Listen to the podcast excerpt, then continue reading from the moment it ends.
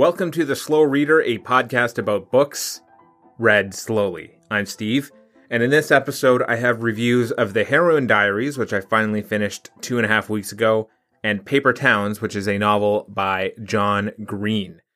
Since the last episode, I finished reading one book and read another in its entirety, and I also started two rereading projects.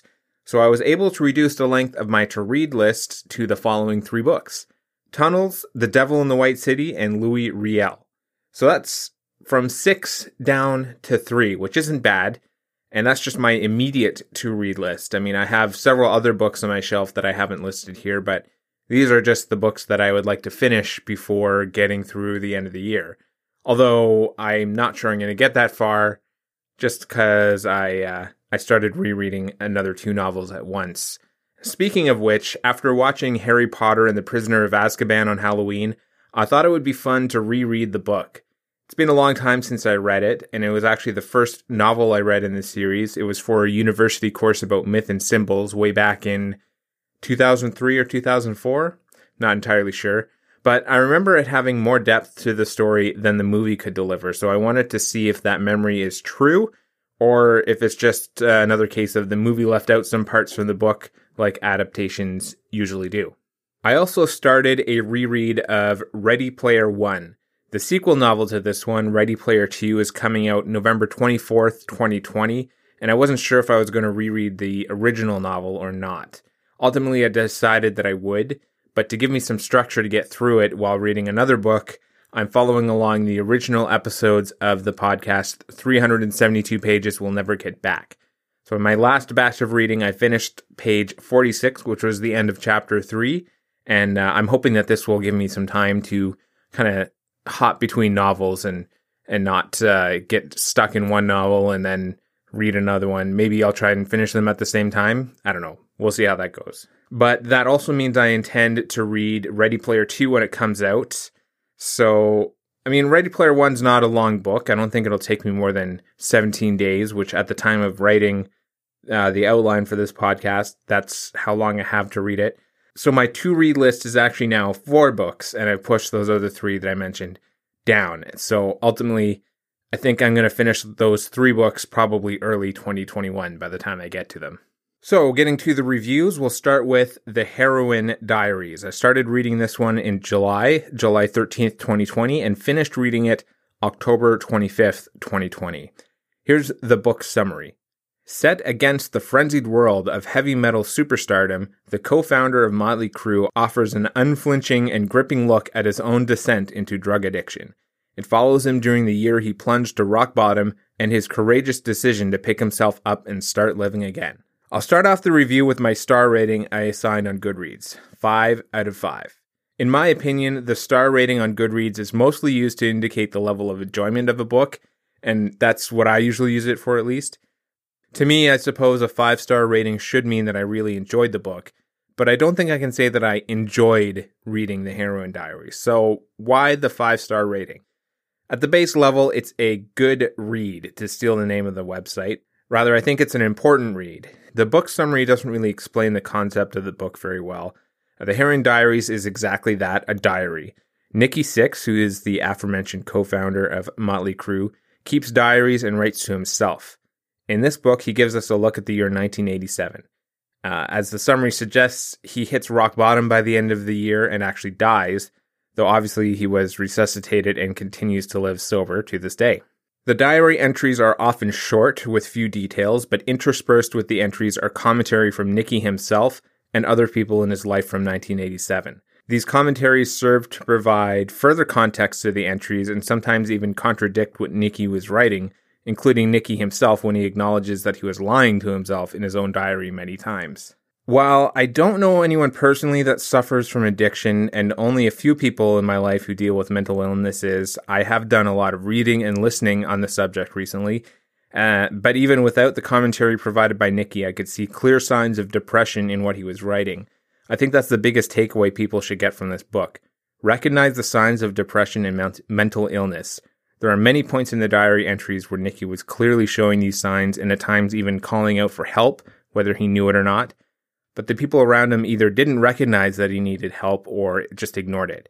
especially the music industry executives, uh, because they were clearly making a lot of money off the band and didn't want it to stop.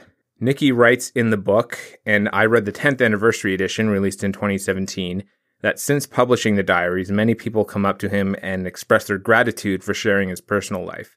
Some of them even got themselves cleaned up and sober after reading what he went through because they went through some of the same things. So, this is why I gave it a five star rating. We should be able to recognize when people need help and talk to them and offer help.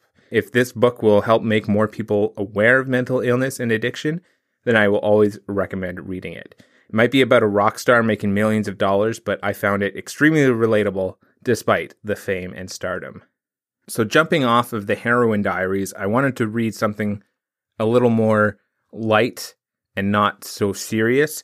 So, this is where I went to um, Paper Towns by John Green. Here's the book summary for that one. Quentin Jacobson has spent a lifetime loving the magnificently adventurous Margot Roth Spiegelman from afar.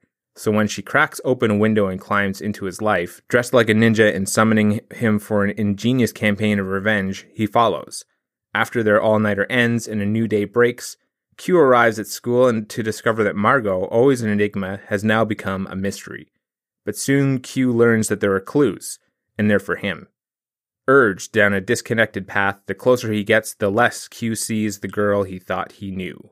So I started reading Paper Towns October 25th, 2020, and finished reading it November 3rd, 2020. Going into this novel, I didn't know very much about John Green's writing style, although I knew that he writes predominantly in the young adult teen milieu, and that one of his books was recently adapted to a movie, The Fault in Our Stars. Beyond that, I've heard him speak about mental illness on, on some podcasts, but uh, in short, I was going into this novel a blank slate. It turns out that's a good thing because apparently many of his characters share the same traits and personalities. That aside, it was immediately clear to me when I started reading the book that Quentin and Margot were each made up of some sort of template. Quentin was the shy kid who has a long, unrequited love for his next door neighbor, Margot, who herself is the manic pixie dream girl. The first part of the book details a night of revenge, as mentioned on the back of the book summary, and then the second and third parts of the book deal with the aftermath of Margot disappearing with no indication of returning. Initially, when I reviewed this book on Goodreads, I gave it two stars and knocked it for characters I didn't believe in. I liked the story, but hated the dialogue. I think I would still give it two stars, but in thinking about it, I've come around a little bit on one character at least Margot. At the beginning of the novel, she's this completely unbelievable girl who is amazing at everything she does. She's immensely popular at school, is able to keep the school population in check, and this is to the point of making sure bullies don't pick on certain people. And when she disappears, the high school ecosystem falls apart, and Quentin has to put it back together with what he learns from both his night with Margot before she disappears, and then what he learns in trying to find her again. But then the book deconstructs her character. Quentin realizes that the girl he thought he knew really wasn't who she is. She leaves clues for him to find her, which starts out as a search for her physical location and eventually turns into a journey to discover the real person behind the mask that she puts up for everyone else. There are points along the way where Quentin and myself following along truly thought that she might have committed suicide and that what she was leaving behind was actually an elaborate suicide note. That wasn't the case, though I kind of wonder what outcome would have been more realistic here in this book. I appreciated that Quentin made some growth from where he started to where he ended up. I really, really dislike the dialogue between Quentin and his friends, but his internal thoughts and narration are more tolerable to me. I am very glad that the bulk of the story did not take place in a school setting. Those scenes were not fun at all to read. I don't think I can complain too much about how the characters act because I realize that while this is not a fantasy or sci fi genre novel exactly, the story is kind of a fantasy realism story. None of the characters in the book would probably exist in real life, but uh, I would allow that maybe Margot might, or at least I could believe that someone may be entirely different than how they present themselves to society. Feeling trapped somewhere feels like something that could be very real to me, so on that front, I will give the book a pass.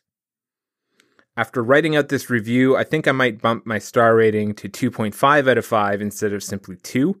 It's not my favorite book by any means, but it was easy to read and get through. What it was fairly lighthearted, which I didn't fully expect after the book starts with the main characters as 9-year-olds discovering a man who committed suicide. It's not something I would call a waste of time, but it's not something I would recommend either. There are definitely better books out there. Okay, so looking ahead, as I mentioned earlier in the episode, I'm currently reading The Prisoner of Azkaban and Ready Player One. I'm not going to review those, but uh, once Ready Player Two is released, I'll be reading that one as well. And I encourage you, if you do read it, follow along with the podcast. 372 Pages We'll Never Get Back. Well, thank you for listening. I am on Goodreads and Twitter. The links will be in the show notes if you'd like to follow my book reviews there. Have a good one and keep reading.